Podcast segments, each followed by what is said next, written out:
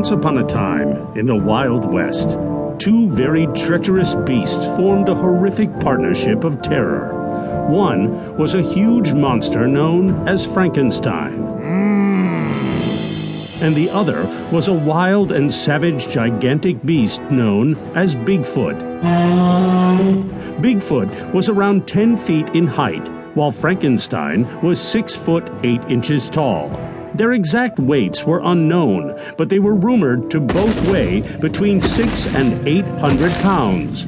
The formidable pair terrorized the Wild West. They devastated entire Indian villages. And sometimes they would attack wagon trains. Murder was their number one activity. Everyone just wanted to live a nice and peaceful life, but because of these two beasts of nature, their lives were a living nightmare.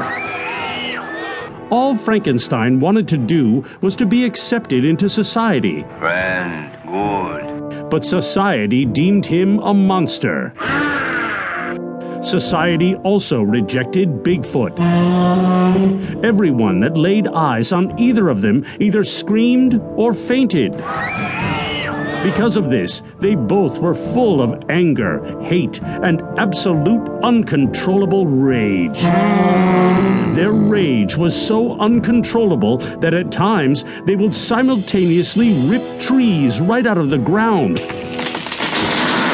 while making all kinds of hideous grunts and growling noises. Sometimes the pair would sneak into town in the middle of the night and maul or dismember the citizens. They would at times even pull their arms and legs right out of the socket.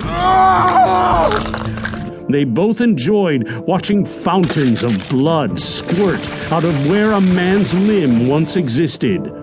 Various cowboys and wild Indians would attempt to fight them, but nobody was ever able to defeat the pair. It was a horrible situation.